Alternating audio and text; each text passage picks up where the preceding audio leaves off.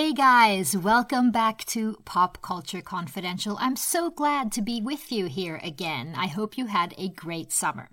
I'm so looking forward to the season that we have ahead of us on the show. I have so many great interviews planned for you on all topics, but both the TV and film seasons this year are looking particularly great. Don't forget that you already now can check out my interview with one of my favorites, Succession's Jeremy Strong, ahead of season two of that show that's coming up in just a few days. That interview is already out there for you. And I hope that we'll get to talk a lot about the great Oscar season that seems to be ahead of us. There are films by Almodovar, by Scorsese, by Greta Gerwig coming up. And I felt compelled to start our season off by talking about the film that critics are saying is the first sure Oscar Best Picture nominee. That's Quentin Tarantino's epic tale, Once Upon a Time in Hollywood. Now, I have a long history with Tarantino. I even wrote my thesis on Pulp Fiction back in my film school days. Sure, I wrestle with him sometimes, some of the violence, some of his themes, but his films have continually blown my mind in one way or another. It's his absolute passion for cinema, pop culture, music, his nerdiness, and his demand for accuracy. This all seems to come to a head in Once Upon a Time in Hollywood, his ninth, and according to what he says, his second to last film. That's if you believe him. This film, even more than his previous ones, seems really personal. It takes place in Los Angeles in 1969, a moment in time between the hippie love movement and the gruesome Manson murders, where Hollywood was moving from cowboy pictures to Polanski and the level of pop culture detail, Hollywood lore, and historical accuracy is why I decided to speak to not one, but two brilliant minds behind this epic movie.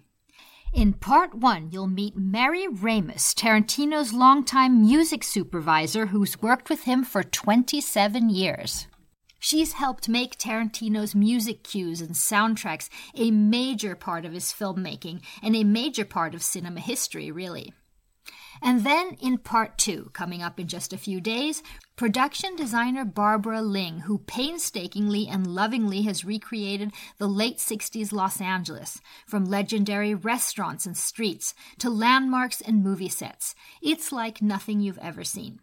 So, buckle up for this two part season opener of Pop Culture Confidential, all about Once Upon a Time in Hollywood.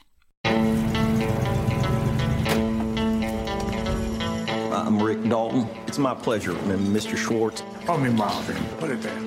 That your son? No, it's my stunt double, Cliff Booth. Last night we watched a Rick Dalton double feature. All the shooting. I love that stuff, you know, the killing. A lot of killing. All right, what's the matter, partner? It's official, old buddy. Well, has been. On August night and the leaves hanging down and the grass on the ground. Here I am, flat on my ass. And who, who I got living next door to me? I'm Sharon Tate. I'm in the movie. You're in this? That's me. I play Miss Carlson, the klutz.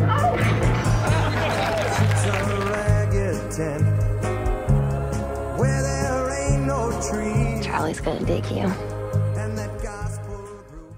Once Upon a Time in Hollywood takes place in Los Angeles in the late 60s, at the height of hippie Hollywood. It stars Leonardo DiCaprio as Rick Dalton, a former star of Western TV series, and his longtime stunt double Cliff Booth, played by Brad Pitt. They are struggling to stay relevant in a Hollywood on the verge of change. Dalton's next door neighbor is an up and coming movie star named Sharon Tate, played by Margot Robbie. And without spoiling the movie too much, Tarantino dives headfirst into an old Hollywood in its last heartbeats as it collides with counterculture and the horrifying Manson murders. As always in Tarantino's films, the soundtrack is meticulously curated. In this one, more than ever, it plays a huge part in the narrative. It's a backdrop for his cinematic passion and nerdiness. The radio, the California sound, the forgotten hits. And always there with him is music supervisor Mary Ramos, who adds her genius to the mix. From Reservoir Dogs and onward, they've collaborated. And I just love Mary. She's really a genius and a passionate music connoisseur.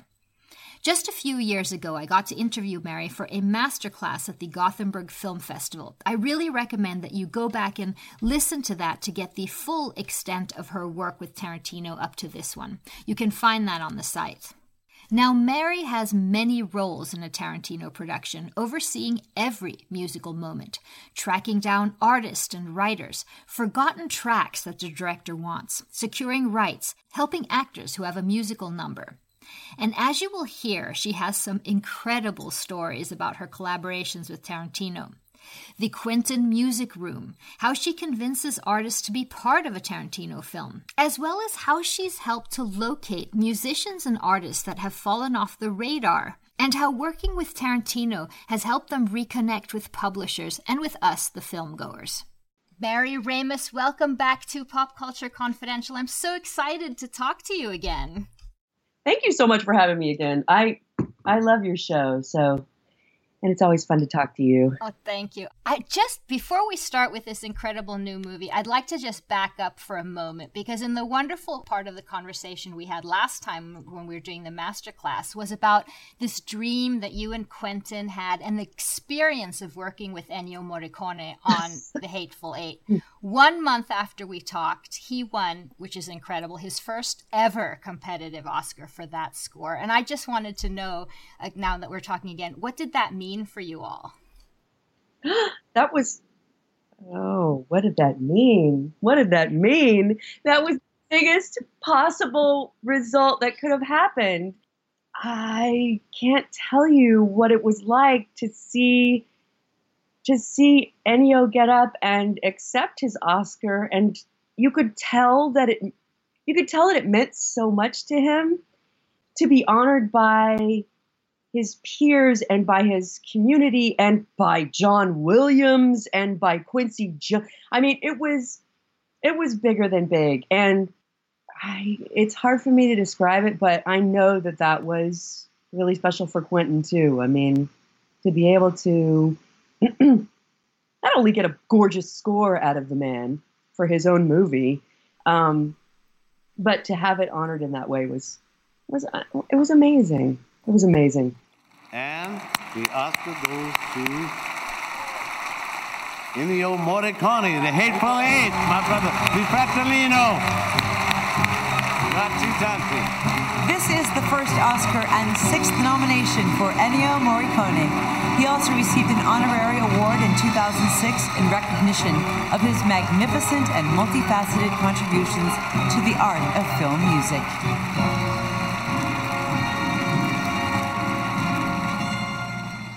You know, everything is very personal for Quentin. Now, every movie, because he's, you know, he's an auteur. He writes his own stories and he directs his own stories. So everything really is very personal and filtered through his own experience.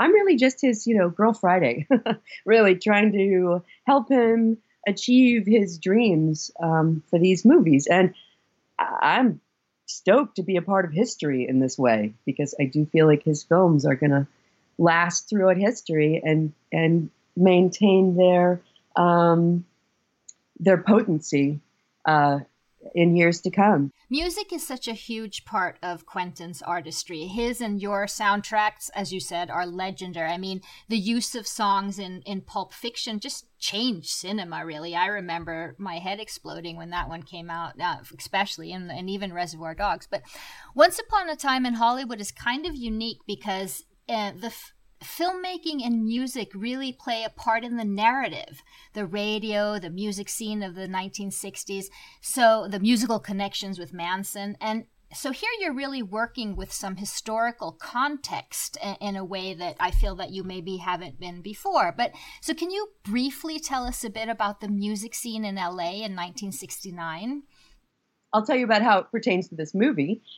Quentin, you know, Quentin grew up in in Southern California, and he grew up listening to the radio station that everybody was listening to at the time was Boss Radio, uh, KHJ, 92 KHJ, um, and uh, he really started from that genesis. That that that was the genesis of the idea for the tapestry of the sound in this movie. He really wanted that to be an ongoing uh, throughout the entire action that that radio would just be constant.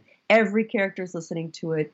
Every, you know, it's just constantly pouring out of car windows and you hear snippets of it everywhere. Um, and it's we we were really lucky in that there is archival footage of this um, archival audio footage of this these this radio station um, from 1969.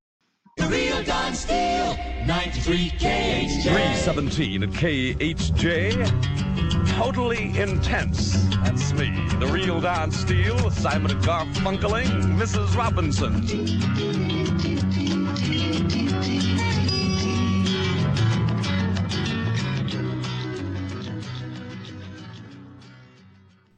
Listening to the soundtrack because the soundtrack is a lot of this. It's it's a souvenir of the film, so there's a lot of this that's in the soundtrack. So listening to the soundtrack actually acts like a time machine because you really feel like you're listening to the radio mm-hmm. in 1969 with these, you know. I mean, I have Sirius Radio now, and I, I, you know, listen to the radio from time to time. But my, you know, children don't listen to the radio. Um, but it's just a it's a so it's a real um, it's a real fun thing to be able to think about them listening to the soundtrack and experiencing what we all you know remember about radio. And at the same time that this sort of fun radio everyone was listening to the same thing sort of la scene there was sort of a dark forces coming in even to the music scene. I'm thinking of sort of um, Manson's love of this helter skelter Beatles and that sort of type. Tell me a little bit about that.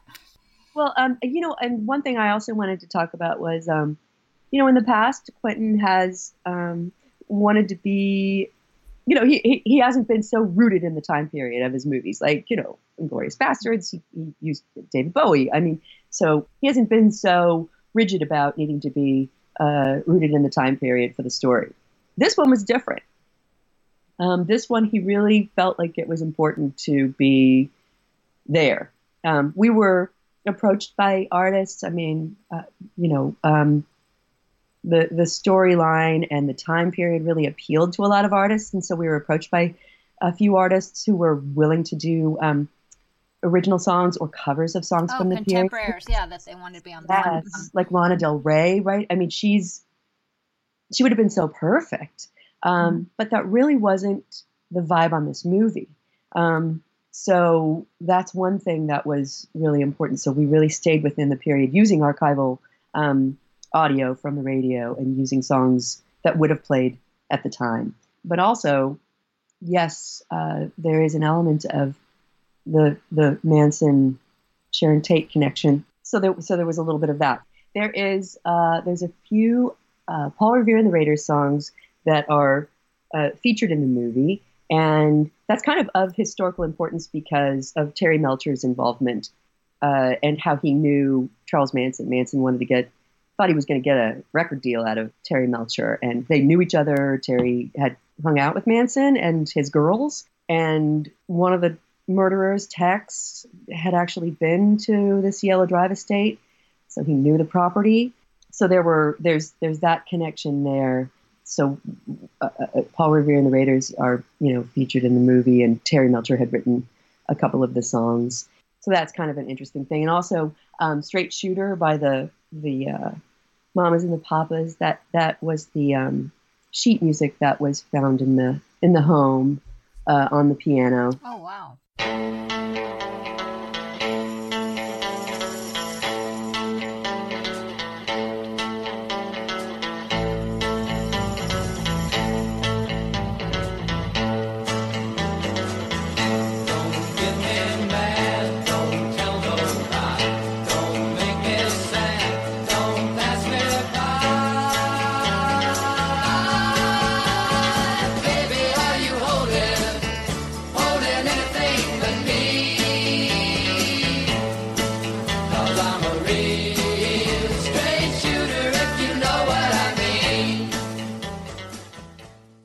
A few uh, uh, rooted in reality, historical things um, in the in the picture. And I, of note, there is one song that Charles Manson wrote that is sung by the the girls.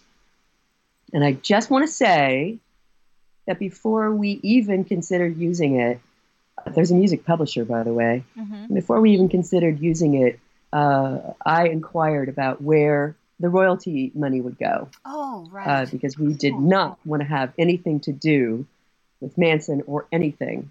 And uh, we were assured by the music publisher that there was a court case that um, uh, said any monies went to uh, the estate of one of the victims. No Manson family member, you know, real or supposed, has any kind of gain from the use of those of that music. So that was important to know, you know. It's been 27 years i believe you've been working with quentin now. You've basically you've been on all his movies. Um, do you guys have like a secret language at this point? Well, you know what? It's it's it's kind of cool because i do know i mean i, I can anticipate um, how he's going to work and what he's going to need.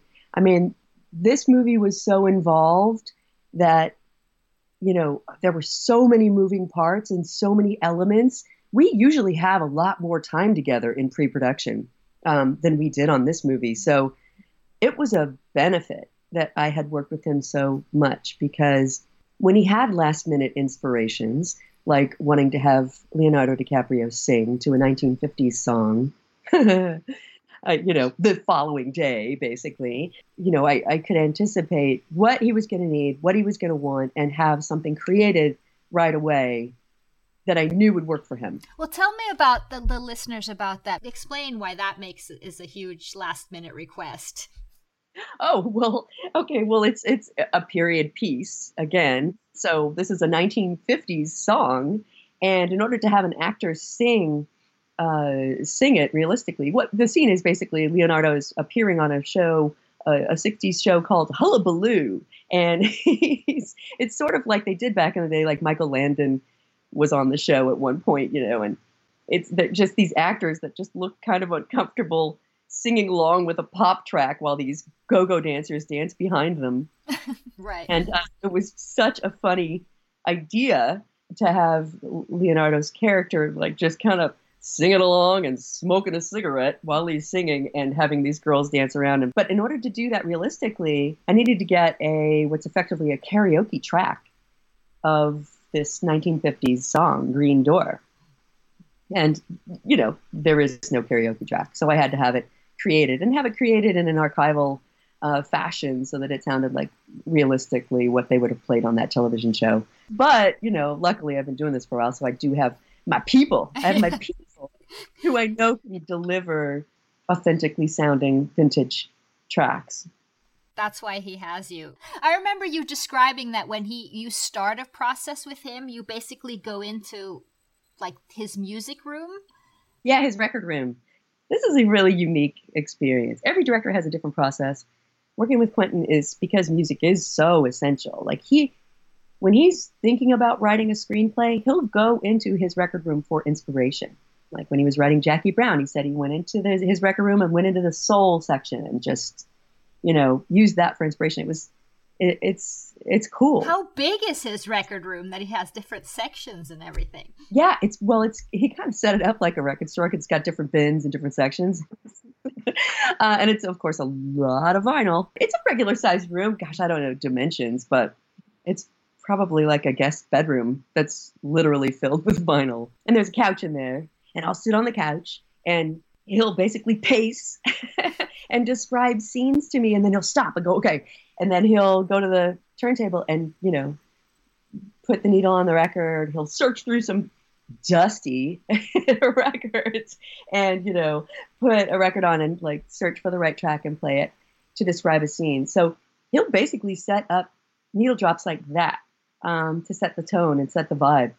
I mean as we go through if there's a need to fill in the blanks i'll do that but it's always really important to get his vibe when we start out. And again, like one of my major jobs on a Quentin Tarantino movie is to never let him down.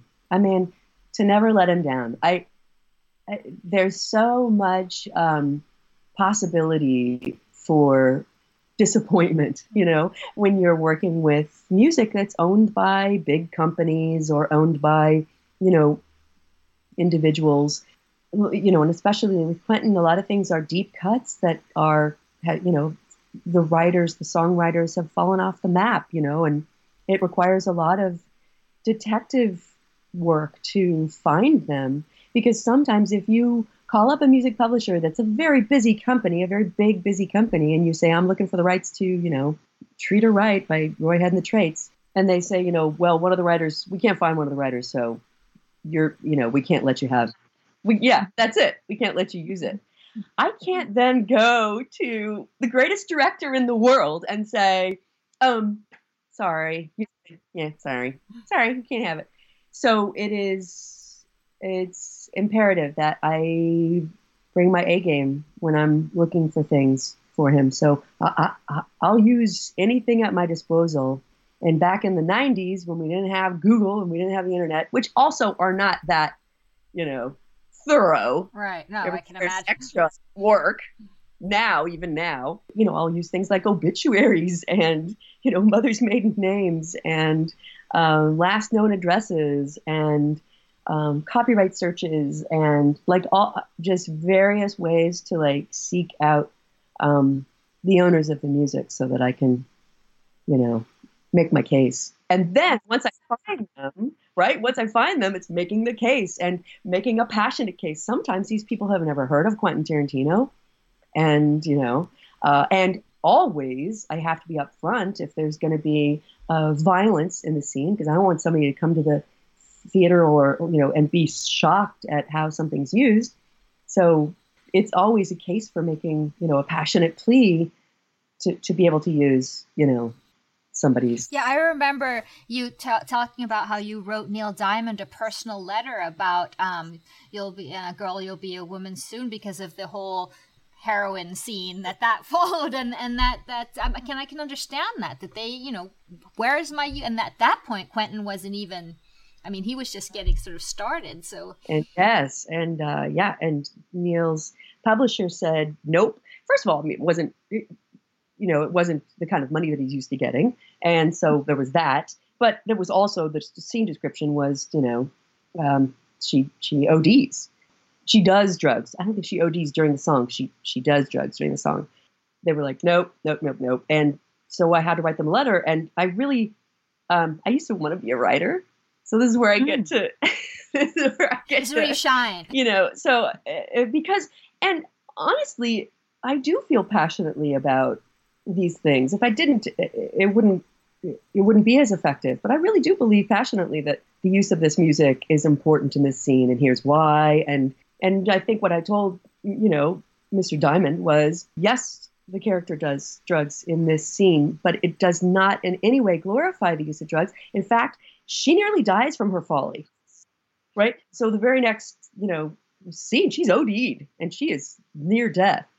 So, um, you know, he it, it, it worked in that Did case. you have a particular challenge like that in this one? Because there's a few, you know, things that one could react to as no actually there no this one was the, the, the challenge in this one was the scope of the archival music and really getting everything to work correctly and there were a lot of there was a lot of last minute inspiration type situations that required quick turnaround and but i will say i mean there's a few things that required like there's a vanilla fudge song used in the movie that's super cool. And we wanted to use a very specific edit of it that had never been released before. And so it took, you know, speaking with Carmine Appice from um, Vanilla Fudge and and uh, explaining and explaining it to you know the various representatives of the song. I mean, it's not every day that you go to a major company and say, "Hey, we want to rename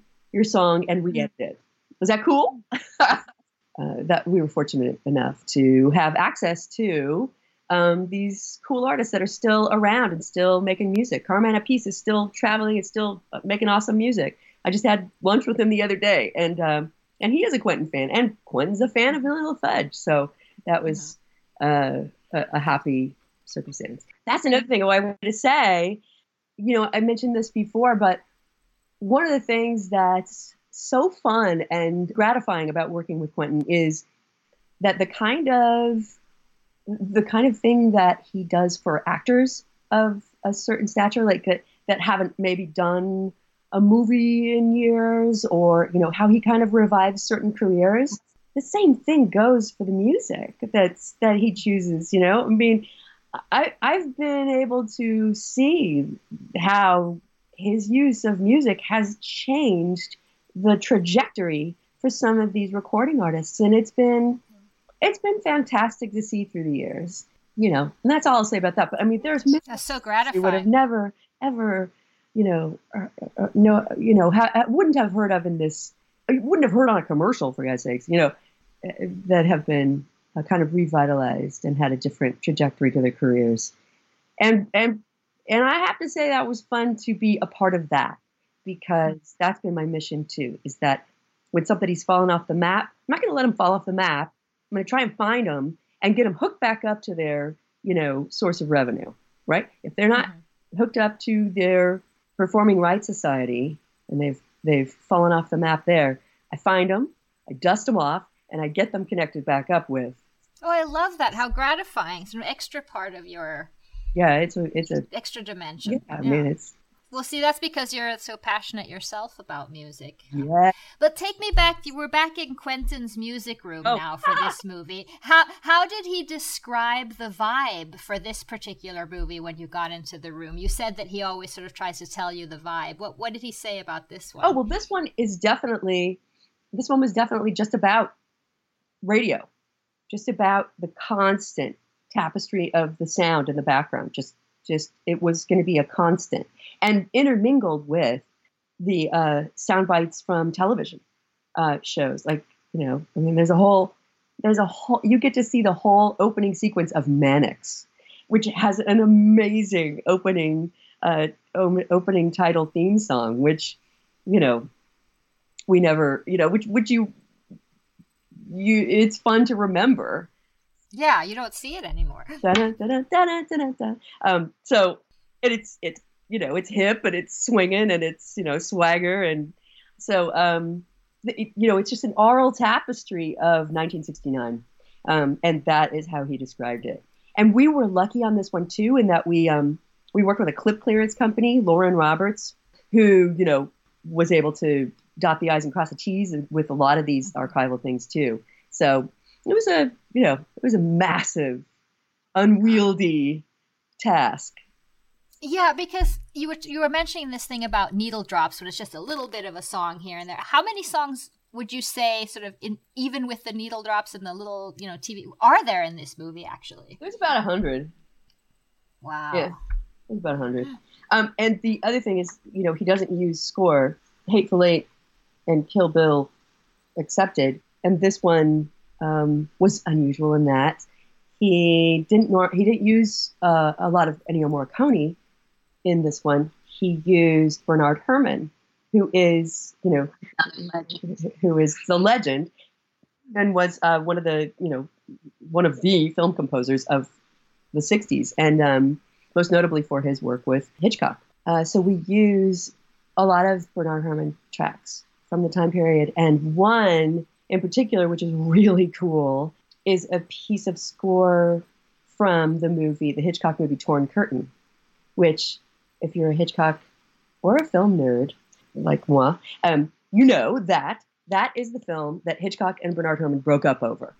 They only, uh, you know, uh, Hitchcock wanted a certain kind of score, and he told him that he wanted a jazzy score that the kids would like, and Herrmann said no. And so Herrmann went in and started recording the score that he wanted to record for the movie with an orchestra.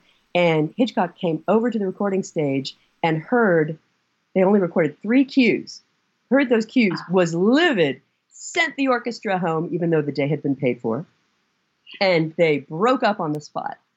And wow. so we are to never work again. Never work together again. We uh, are using one of those never used score cues from Torn Curtain, which Bernard Herrmann record, uh, recorded at that fateful session. Um, and it's at a really cool spot in the movie, which I'm not going to tell you because it's spoiled. Yeah. yeah.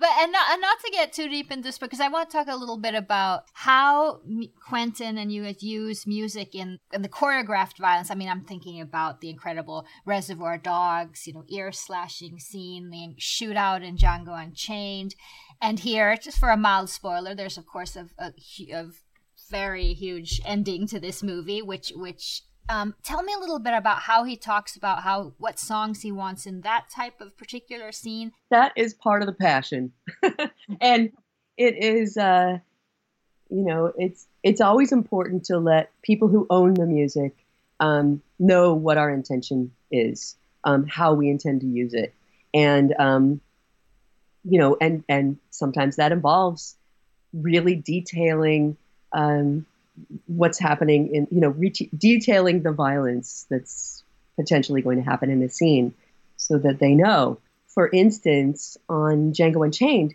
i had to really go to the mat for um, us to use james brown's the payback in that um, unchained mashup that we made for the movie.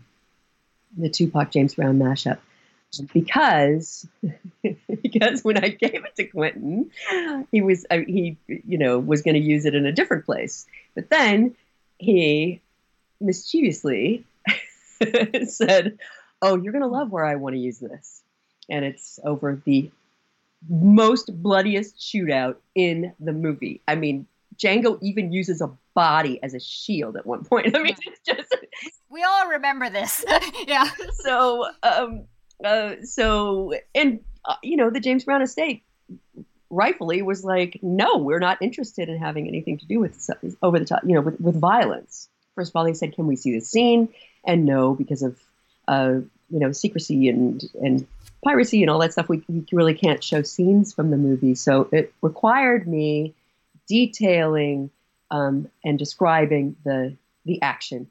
And so I, I I described it uh, and let them know that there there was a reason for it being over the top, so over the top with the violence because it has to mean something. It has to be that much more devastating when he finally surrenders, um, because it is a climax of the movie, and so um, that I mean, so and they they let us use it because of that.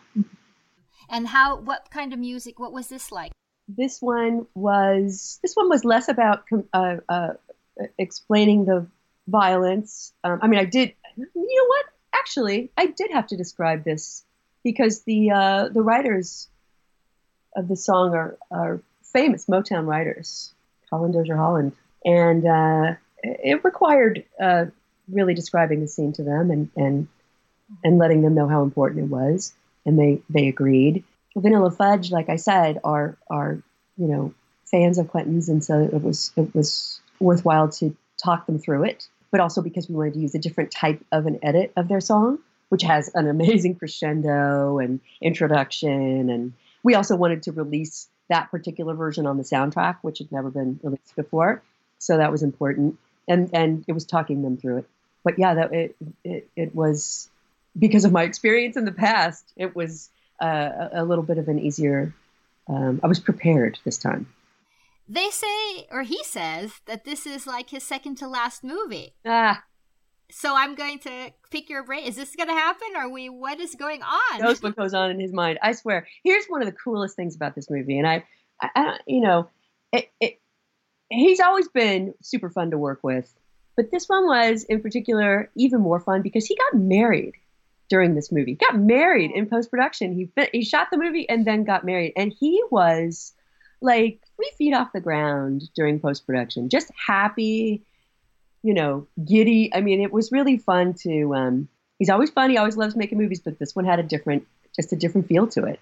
And I think also the fact that it was set in his hometown and had to do with a lot of things that he's just soaked up as a little kid growing up here from the movies to the TV to the to the uh, to the radio. I think and and the setting. I think all of this was very uh, important and very very personal for him, more so than any of his other movies. So that was that was pretty fun about it. Well, you can't let him go. Yes, I can't let him go. But he, he said in movies, he said, or he said in in uh, interviews that you know this one might be his last, and you know, I, who knows? I think I think he has a ton more stories in him. I think he's very obviously aware of his legacy. He's aware of his fans. He's aware of you know wanting to be relevant and you know he doesn't want to keep going and make anything that's not worthy of something he would want to watch so he's very aware of that kind of legacy but what he's done and with the people around him, I mean, so much for cinema in general, not only with his movie theater, Oh, um, yes! with this type of movie, where you guys are working with, you know, our such incredible archival, you know, bring bringing musicians back and bringing, I mean, the, the amount of the scope of what he's sort of done for cinema already at such a young age, I, I, can see that he's tired, but we, he can't go anywhere. he's going anywhere. Honestly, between you and me, I don't think he's going anywhere. I think this no. where he lives. This is what he loves to do. He loves to write, that's for sure. So if it's not cinema, then perhaps he will continue on in other formats or write novels, as he said. But he's got many more stories in him. I know this. Yeah. Now, can I ask you what other things you're working on also besides Quentin? Because you're always super busy with other stuff as well. Oh, I'm so excited! I'm I'm um, I'm working on a, a limited series for FX uh, network that's called Mrs. America, which mm-hmm. is about the women's movement in the 1970s. There was a really uh, effective fight for and against the Equal Rights Amendment. So we have uh, Cate Blanchett playing Phyllis Schlafly, and we have um, uh, Rose Byrne playing Gloria Steinem, and there's a cast of like some of the best actresses around, which is a very effective story about women's power in the first place, because Phyllis Schlafly was the right wing uh, opponent of the Equal Rights Amendment. And she herself was very strong, very potent, very dynamic leader of housewives who, you know, she uh, organized to uh, fight the movement. So you're in 70s music here as well. Oh yes, yes. So it's uh, a lot of 70s music. It's um there and it's such a cool time period because there's so much um, possibility that and there's also the fun of delving into the kind of music that the right wing would listen to at the time and there's fun delving into the kind of music that the various intellectual left wing, you know, would listen to.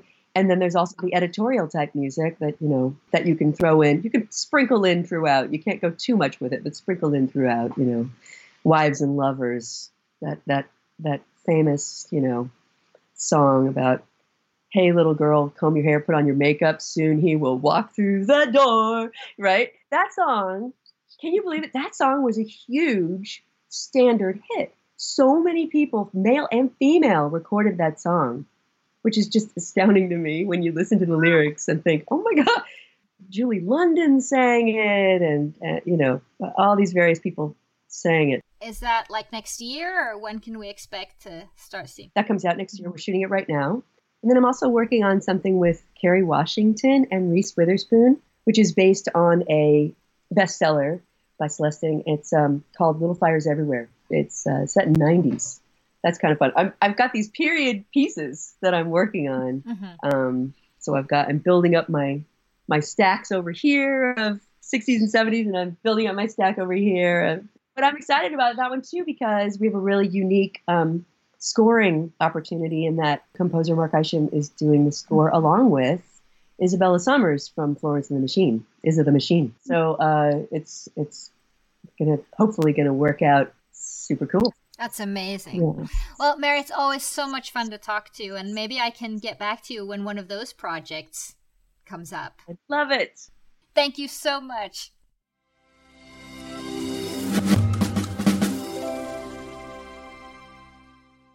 Thank you so much to music supervisor Mary Ramos. And don't forget, in a few days, we'll have part two of the opening of Pop Culture Confidential fall season with set designer Barbara Ling and her incredible work on Once Upon a Time in Hollywood.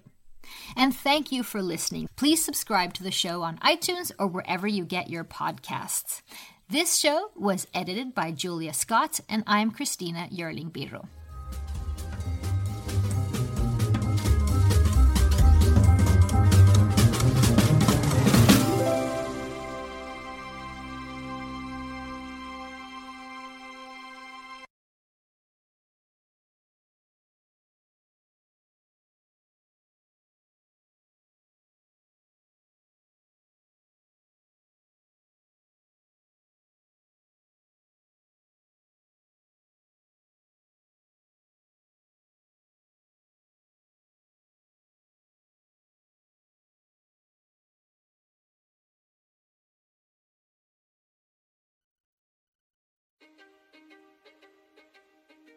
History is complicated.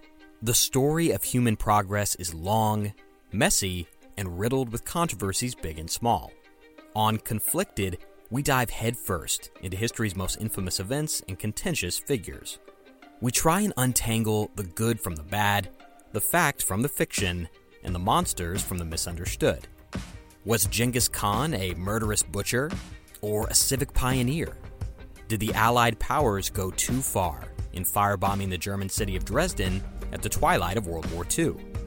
And how did the Marquis de Sade acquire such a sinister reputation? And was any of it true? These are just a few of the tough questions we wrestle with and investigate on Conflicted. So if you love history or just enjoy a good story, please join me, your host, Zach Cornwell, for a fascinating new topic each and every month. Conflicted, a history podcast, is available on Spotify, Apple, or wherever else you get your podcasts. I hope to see you soon.